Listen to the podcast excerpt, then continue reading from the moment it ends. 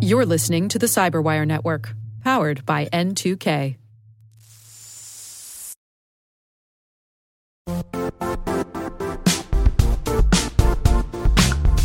The IT world used to be simpler. You only had to secure and manage environments that you controlled. Then came new technologies and new ways to work. Now, employees, apps, and networks are everywhere. This means poor visibility, security gaps, and added risk. That's why Cloudflare created the first ever connectivity cloud. Visit cloudflare.com to protect your business everywhere you do business.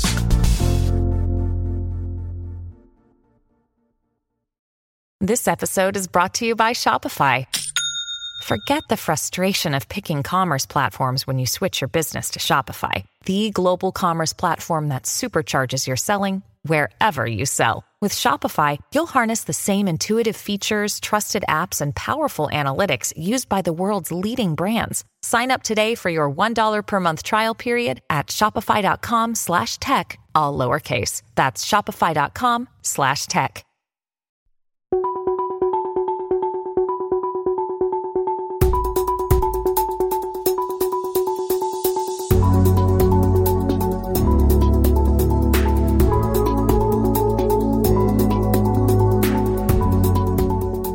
Biden administration recently released their national cybersecurity strategy, which, in their words, aims to secure the full benefits of a safe and secure digital ecosystem for all Americans.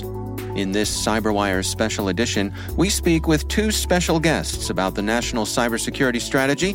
Adam Isles is a principal at the Chertoff Group, the security firm founded by former Secretary of the Department of Homeland Security Michael Chertoff. Previously, Adam served as the Deputy Chief of Staff at DHS. Our second special guest is Steve Kelly. Mr. Kelly serves as Special Assistant to the President and Senior Director for Cybersecurity and Emerging Technology with the National Security Council. We begin with the Chertoff Group's Adam Isles. There is uh, very loudly and clearly an emphasis on uh, a fuller use of existing regulatory authorities and maybe the need for some new regulatory authorities to um, apply a set of kind of minimum expected cybersecurity practices across critical infrastructure sectors. There's a sense that uh, you know what's historically been largely a voluntary approach isn't generating the outcomes that we need to, to defend the country and make it cyber resilient. Uh, and so, um, what we're seeing here is certainly a focus around we have existing, whether it's safety or security regulatory authorities, let's make sure there's a cyber component to those.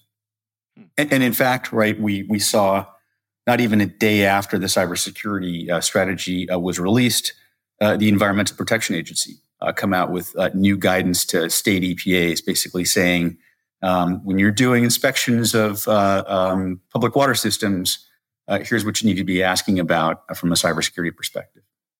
And I expect we'll see that trend um, kind of percolate across into uh, other regulatory agencies as well. I mean, TSA has already come out um, and uh, announced they haven't divulged the specifics of it, but an emergency amendment to uh, aircraft and airport regulations to add an additional uh, cybersecurity expectations.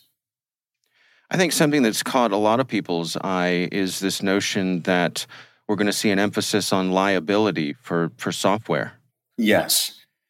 And again, this is not a new uh, thought, but it is the administration saying in a formal way, uh, you know, we stand behind this. I mean, the Cyberspace Solarium Commission talked about it. And, you know, you, you can think about, um, you know, even, you know, news items over the last days and weeks around, um, you know, the kind of the, the, the dumping of LastPass password files or, uh, you know, the zero day, uh, you know, vulnerability in, Outlook, you know, that's been uh, disclosed within the last day or two. Um, you know, the sense of we really want uh, software providers to be doing, particularly the providers of security technologies, is is to be, uh, you know, designing their systems to be secure, uh, secure by design, and um, and and to incentivize them to do that by having them own more of the liability if for whatever reason they aren't you know, the interesting thing in this space, right, is there there are lots of compliance frameworks that are out there and best practice frameworks. And we think, you know, in, in, the context of federal agencies around things like, you know, NIST Special Publication 800-53, when we're thinking about, you know, compliance frameworks that are, you know, well known in the private sector, we think about, you know, ISO 27001, you know, SOC 2.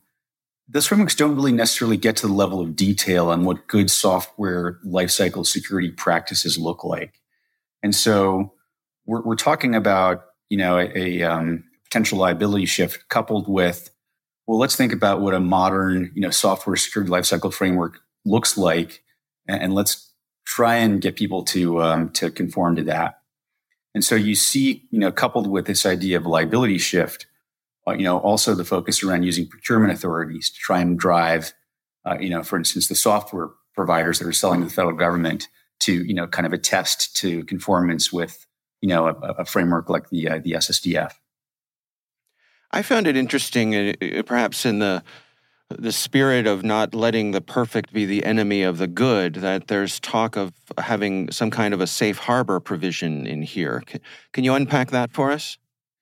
Yeah, I think. Look, I mean, the safe. It's a great question, right? Because the safe harbor provision is is almost it's almost conditioned on well, there will be an incident, right? I mean, there's there is no such thing as risk elimination when you where you've got criminal minds, right? The the, the day we end. Um, uh, you know, cyber threat actors is the day we end crime. Um, mm. And so the question is kind of, you know, what's what's reasonable, what's good enough. You know, this again, I think, is where you you may see the flip side of something like, um, you know, how the SSDF, that is the NIST Secure Software Development Framework, could be used not only to to set a kind of a you know, minimum expectation, but also to say, if you've aligned to this, and particularly if you've had someone validate that you've aligned to this, um, will you know will that be a kind of a, a safe harbor? And, you know, we've seen that in a privacy context. Um, you know, with, with, HIPAA and the um, anonymization of, of, of, PII for research purposes. We've certainly seen, um, you know, kind of a safe harbor equivalent in, the form of the, the Safety Act, uh, you know, that's been in place at DHS for, for 20 years, you know, to provide some level of liability protection for people that provide uh, anti-terrorism uh, capabilities you know, it'll be interesting to see how this this all plays out. To what degree does the Biden administration have the ability to execute on these plans themselves, you know, through the existing regulatory agencies? Uh, and to what degree will they have to go and ask for cooperation from Congress? Yeah. So on the one hand, look to, to have, I mean, the, the, Safety Act, DHS took an act of Congress uh, to put in place.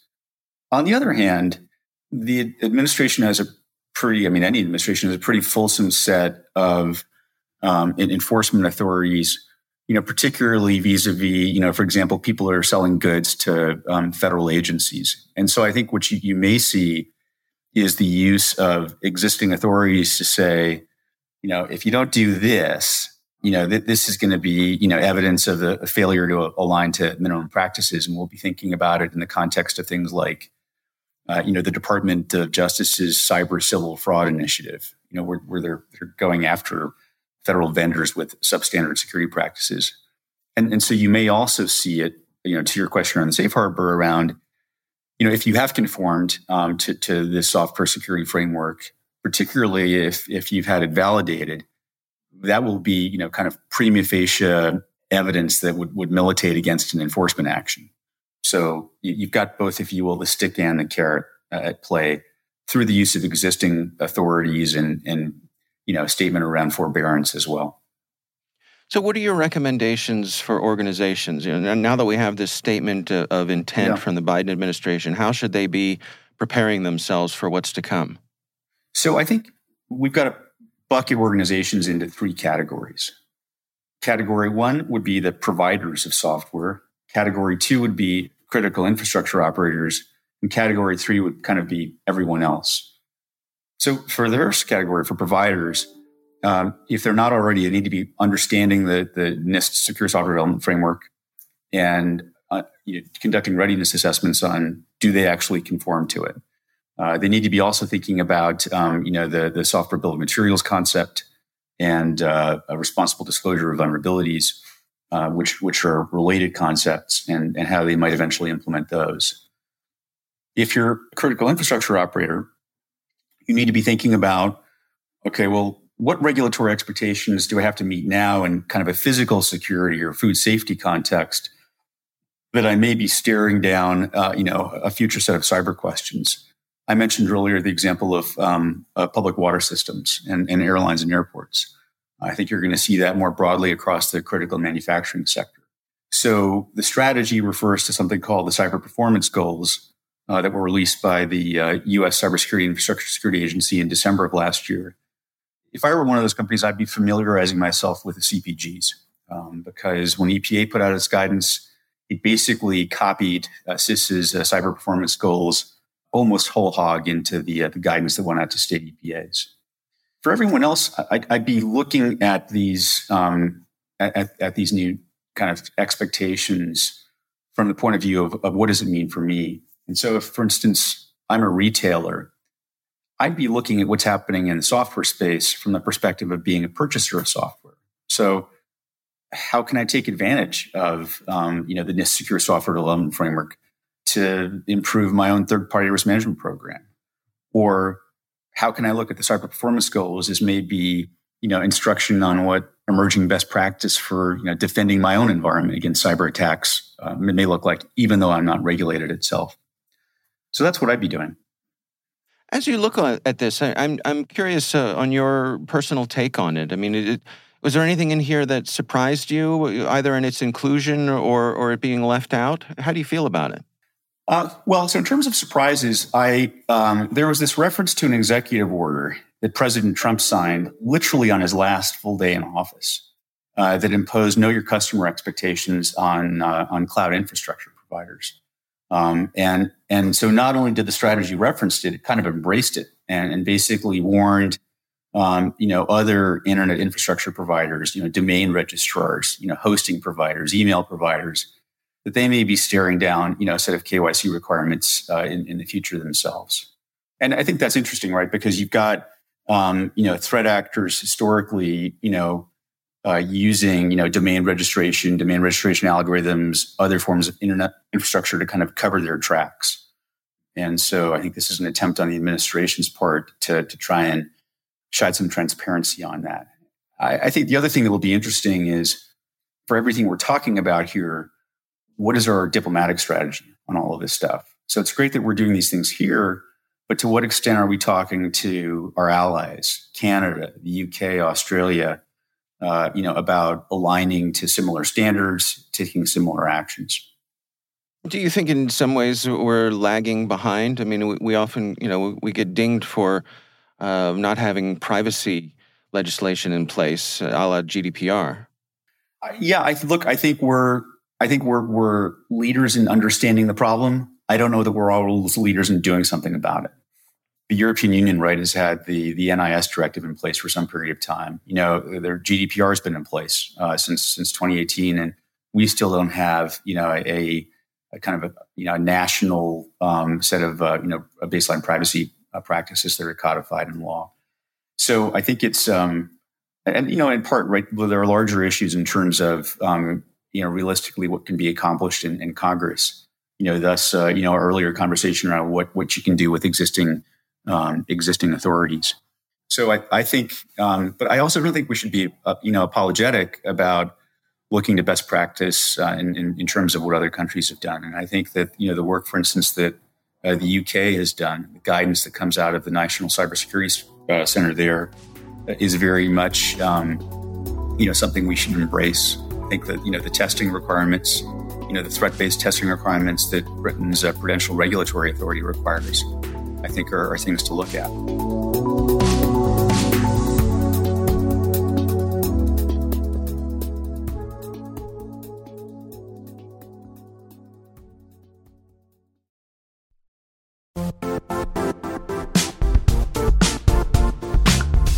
Don't struggle to align your organization's cybersecurity with business risk.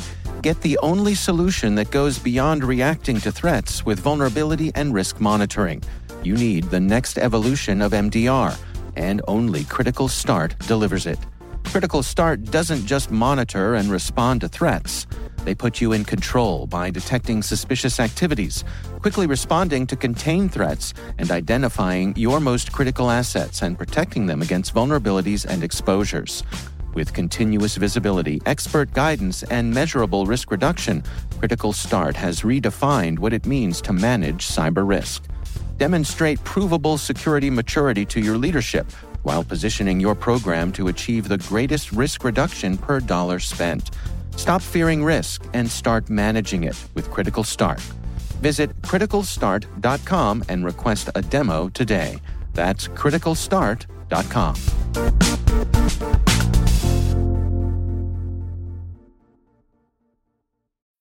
When you need mealtime inspiration, it's worth shopping Kroger, where you'll find over 30,000 mouth-watering choices that excite your inner foodie. And no matter what tasty choice you make, you'll enjoy our everyday low prices, plus extra ways to save, like digital coupons worth over $600 each week. You can also save up to $1 off per gallon at the pump with fuel points. More savings and more inspiring flavors make shopping Kroger worth it every time. Kroger, fresh for everyone. Fuel restrictions apply. Our second special guest is Steve Kelly.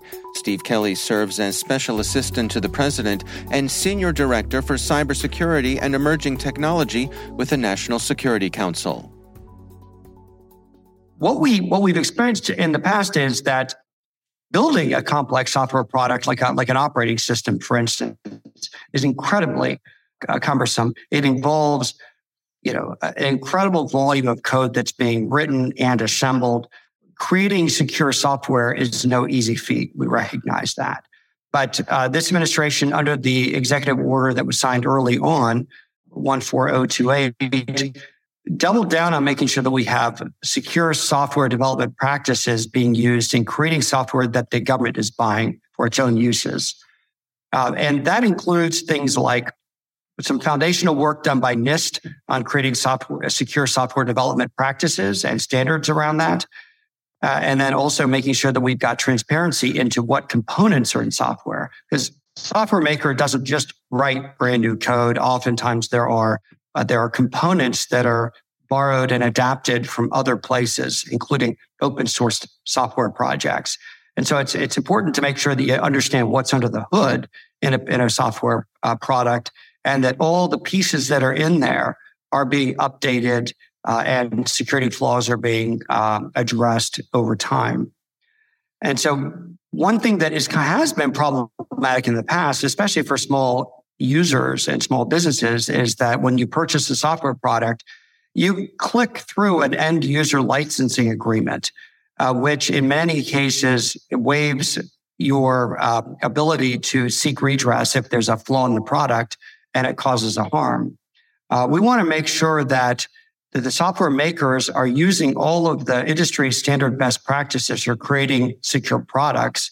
And that as a result of that, uh, then that would create kind of a, a, liability safe harbor for them. And so we want to en- encourage people to use best practices in creating software products from the start and to do all the right things to make sure that these products are as secure as they can reasonably be at the time of their release and that over time that those products are being patched and maintained in an appropriate way. That's the theme behind that section. And frankly, it's a strong message and it's, it's caused a lot of interest and concern by some. And it's kind of an opening of a conversation on how do we make sure that our software products are safe and secure by design and that they are maintained over time and that, you know, that, that, that, that helps to manage. That's one big piece of managing the nation's risk.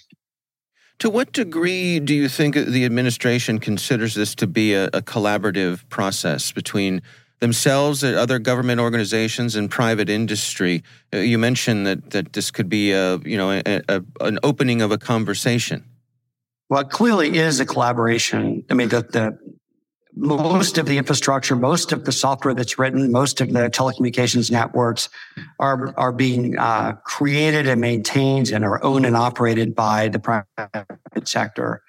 The government has uh, the ability to influence the marketplace through its own purchasing. And so you've seen that as a major theme in uh, the first half of the administration, um, where we're trying to make sure that the products and services that we buy in, are, are, are safe and secure by design. And we think that that, that will uh, actually make products safer for everybody, even those that aren't government purchasers. As well, we have a commitment to making sure that we are uh, working with industry to, to uh, share information that we have about what the cyber threat actors are doing so that they can better protect themselves. And then also understanding that the, the space that these product manufacturers are operating in is a global environment. We want to make sure that that the uh, the, requirements that we're putting on these products or the ideas that we're trying to get into industry will actually make their products more more secure and more marketable globally. So I'll give you an example of that. The White House hosted in October a, a meeting to talk about an, an Internet of Things uh, security labeling program so that small devices that are all throughout your homes, like smart speakers and baby monitors and Nest doorbell cameras and uh, toasters and refrigerators, everything imaginable that is that now has uh, computer functionality and are connected wirelessly to your home network. These devices are safe and secure, and that the security posture of that device is uh, is transparent to the to the consumer who's buying the product so that if you on an online commerce site and you try to choose a product, that it's easy to tell that it is a, uh, it is a, a, secure product and it has a, a label or some sort of in, uh, marking that indicates that kind of like Energy Star for cyber, you know, the Energy Star logo uh, for energy efficiency and, and home appliances. So that is an that's an, uh, that's an example of an opportunity where there's an appetite in industry to make sure that their, their products are safe and secure, that they're adopting industry best practices in that, and that their products will stand out on the global stage. And so we've had a lot of interest by, by the private sector in how that might work. And we're working towards um, finding ways to implement that, that process. So more to come on that, but that's an example of where uh, the private sector and the public sector, the government, are on the same page that it's a valuable thing to do to increase the security of the ecosystem and to make sure that uh, quality products coming from the U.S. are are stand out uh, in the global marketplace. You know, I think it's fair to say that we're in an era right now where it can be challenging, to say the least, to get things through Congress. I'm curious uh, to what degree does President Biden feel as though he can execute on this strategy uh, through the authority he has through the regulatory agencies? And to what degree is he going to have to go to Congress for some collaboration and cooperation here? That's a great question. We think that, that cybersecurity is presents a great opportunity for bipartisan collaboration. I think it's one of the, the, the few remaining topics that um, that there's an openness to working together on this on this topic. So there are going to be areas where we need Congress to act. It might just be to remove, remove ambiguity or to give us uh, the necessary authorization to place a new program within an agency. Uh, for instance, like the thing that I described in IoT security labeling. That's the kind of thing that when it was uh, created for uh, energy efficiency and the, and the Energy Star program, Congress passed a bill to make that happen. Um, so that's an example of where we very well may need uh, some help from Congress to to to uh, assign a responsibility and make sure that there's a, a, clear path, as well as appropriations to make that type of a program happen. You referenced, I believe, the area of critical infrastructure cybersecurity and how do we make sure uh, that our critical infrastructure is safe and secure. Uh, these are also areas where there are existing authorities and we are leveraging those to the maximum extent possible. But there may be also be some areas where there are gaps that we need to work with Congress to close. So let's talk about that a little bit. Hmm. So we have been taking uh, this strategy makes a, a, pretty bold statement that the voluntary approach to critical infrastructure cybersecurity uh, has not gotten us to the level of uh, security and resilience that we need to be at. And so as a result of that, you know, we are going in the direction of more minimum requirements for cybersecurity in critical infrastructure and taking a sector by sector approach to that. I don't think there's going to be a major bill that's passed that, that creates a new regime, you know, for all critical infrastructure cybersecurity. Instead, we're looking at each of the 16 critical infrastructure sectors, and there's many more subsectors below that, and seeing, you know, who is the sector risk management agency within the government Uh, who are the regulators that have a role in this? What are the authorities that we currently have to regulate? And there's plenty of sectors like the electricity grid, as one example, uh, nuclear as well, that there's a pretty robust regulatory mechanisms to require security across a range of areas, including cyber. But then there's other sectors for which it's a voluntary approach. And our viewpoint up to this point, especially given some of the major incidents that we've had, uh, you know, ransomware incidents affecting uh, fuel pipelines, uh, food processing, hospitals. Uh, there, there certainly seems to be a need to um, increase the baseline, to, to up our game to make sure that these these serv- these critical services are secure. And so we're going through this approach sector by sector, looking for what we can do. I'll give you some examples of where we've actually done that. The Transportation Security Administration has issued um, security directives for pipelines, rail, and aviation. And, and those started with some basic requirements like having a cybersecurity plan and having a point of contact for cybersecurity incidents and reporting incidents to the government. Uh, and those were built upon. And so th- that's an area where we acted very quickly. Uh, more recently, it was earlier this month, EPA released an interpretive rule memo on cybersecurity for drinking water facilities. We think it's critically important that as state regulators oversee drinking water facilities in their in their states, that in addition to things you would expect them to do, like making sure that these facilities have fences around them and that the chemicals are safe and that they've got quality processes to make sure that what's going into the water is right and that the drinking water coming out of the other end of the treatment plant is, is clean and safe to drink. More and more industrial control systems and computerized processes are making all of that happen. So we need to make sure that we build cybersecurity into these approaches.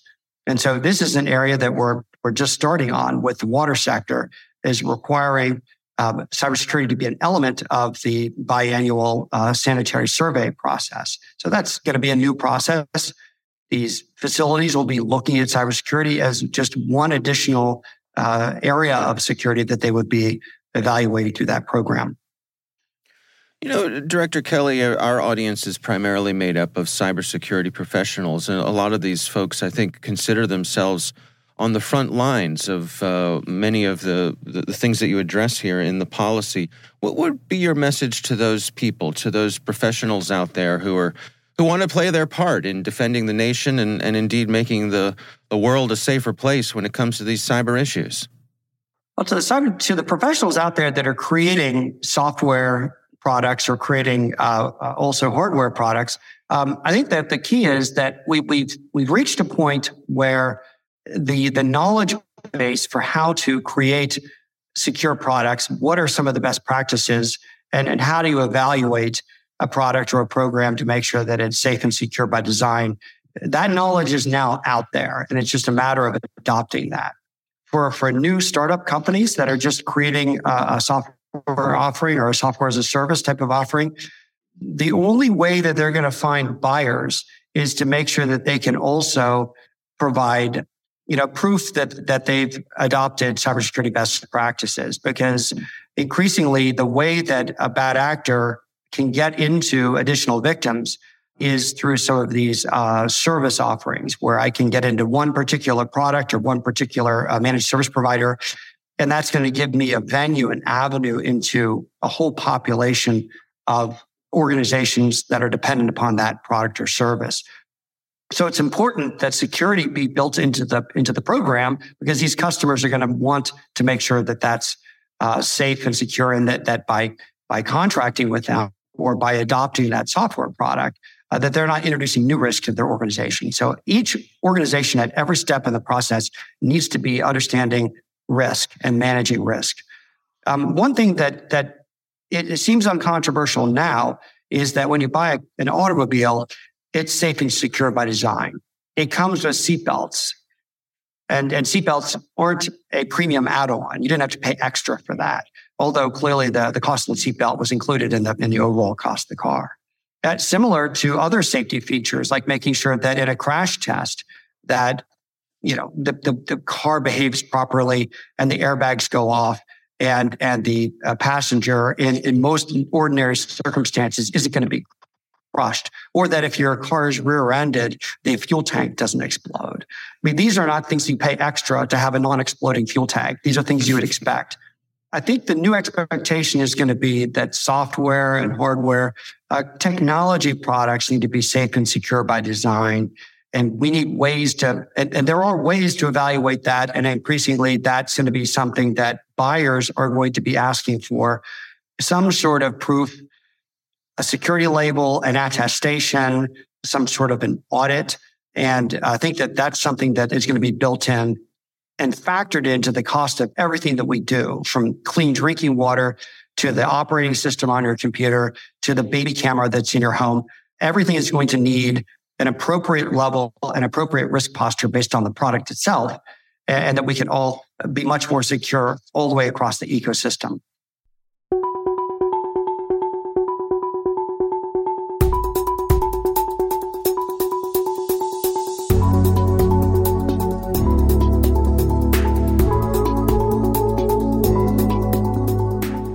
Special Assistant to the President Steve Kelly. Our thanks to him and to Adam Isles from the Chertoff Group for joining us for this CyberWire special edition. I'm Dave Bittner. Thanks for listening.